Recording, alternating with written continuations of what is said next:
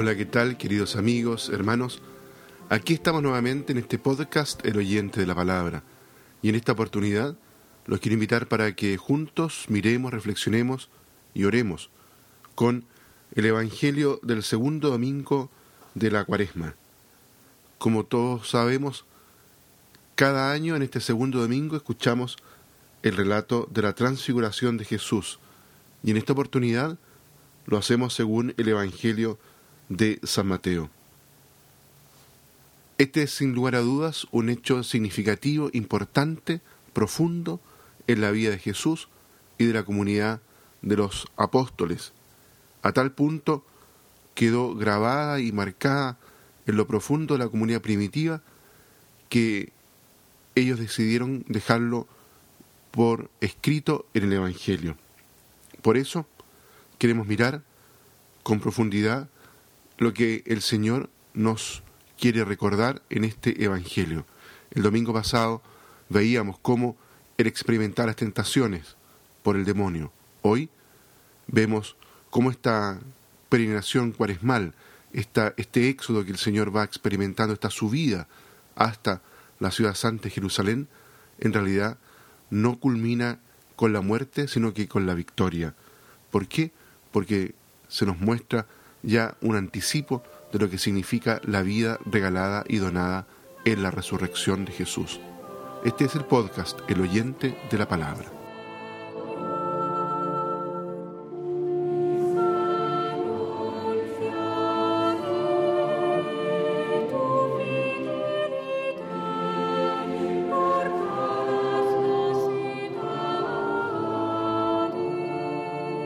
La reflexión en torno a la transfiguración de Jesús en el Evangelio de Mateo lo encontramos ahí en el capítulo 17, los versículos del 1 al 9.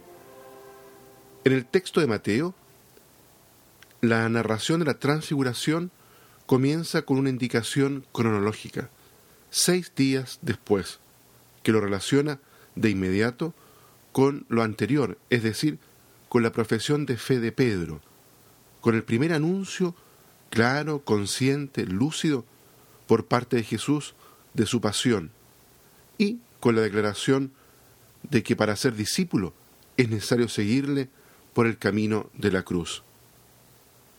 Seis días después, el Maestro lleva a tres de sus discípulos a una montaña alta para concederles la experiencia anticipada de la gloria prometida después de padecer. En aquella elevada soledad Jesús les muestra su rostro divino, tal como dice ahí en el versículo 2, cambiando de aspecto. Mateo insiste particularmente en la luz y el fulgor que emanan de él, evocando la figura del Hijo del Hombre de Daniel ahí en el capítulo 10, y la narración de la manifestación de Yahvé en las cumbres del Sinaí, tal como se nos relata ahí en el Éxodo en el capítulo 34, los versículos 29 hasta el 33. Todas las alusiones a las manifestaciones del Antiguo Testamento indican que está aquí sucediendo, aconteciendo algo extremadamente importante y significativo en la vida, en la historia del Señor. En Jesús podemos decir, la antigua alianza va a transformarse en nueva y eterna alianza. Las apariciones de Moisés y Elías muestran que el Señor Jesús es el cumplimiento de la ley y los profetas, el que conducirá al pueblo hacia la verdadera tierra prometida y lo, va a restablecer en la integridad de la fe en Dios. La intervención de Pedro, ahí en el versículo 4, muestra el contexto litúrgico de la fiesta de los tabernáculos, la fiesta de las tiendas, la más alegre y resplandeciente de luces que recordaba el tiempo del Éxodo, cuando Dios bajaba en medio de su pueblo, morando también Él en una tienda, la tienda del encuentro. La nube de la presencia, que ahora desciende y envuelve a los presentes, actualiza y lleva a la plenitud de la liturgia, como declara la voz que se oye desde el cielo. Jesús es el profeta más grande, preanunciado por el mismo Moisés, y lo es por ser el Hijo predilecto de Dios. Por eso hay que escucharlo. Ante esta manifestación extraordinaria de gloria, sin embargo, un gran temor se apodera de los, discípulos. Jesús los reanima con su gesto y su palabra, como el Hijo del Hombre de la visión de Daniel. Se vuelve aún más desconcertante e incomprensible a los discípulos lo que Jesús ya solo les dice, el Hijo del Hombre, la figura gloriosa, esperada como conclusión de la historia, deberá afrontar la muerte y resucitar.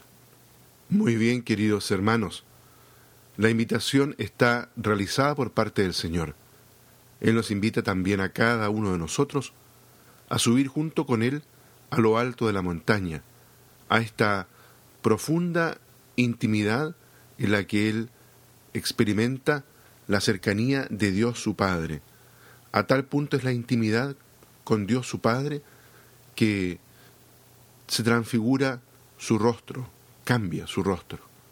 También a nosotros nos invita a eso, a poder entrar en esta peregrinación, a subir a lo alto de la montaña, para también poder experimentar algo de esa transfiguración, de ese misterio pascual al cual nosotros estamos invitados a participar y así compartir el destino y la vida, la historia del Señor, vivo y resucitado. Muy bien, queridos amigos y hermanos, que Dios los bendiga a todos.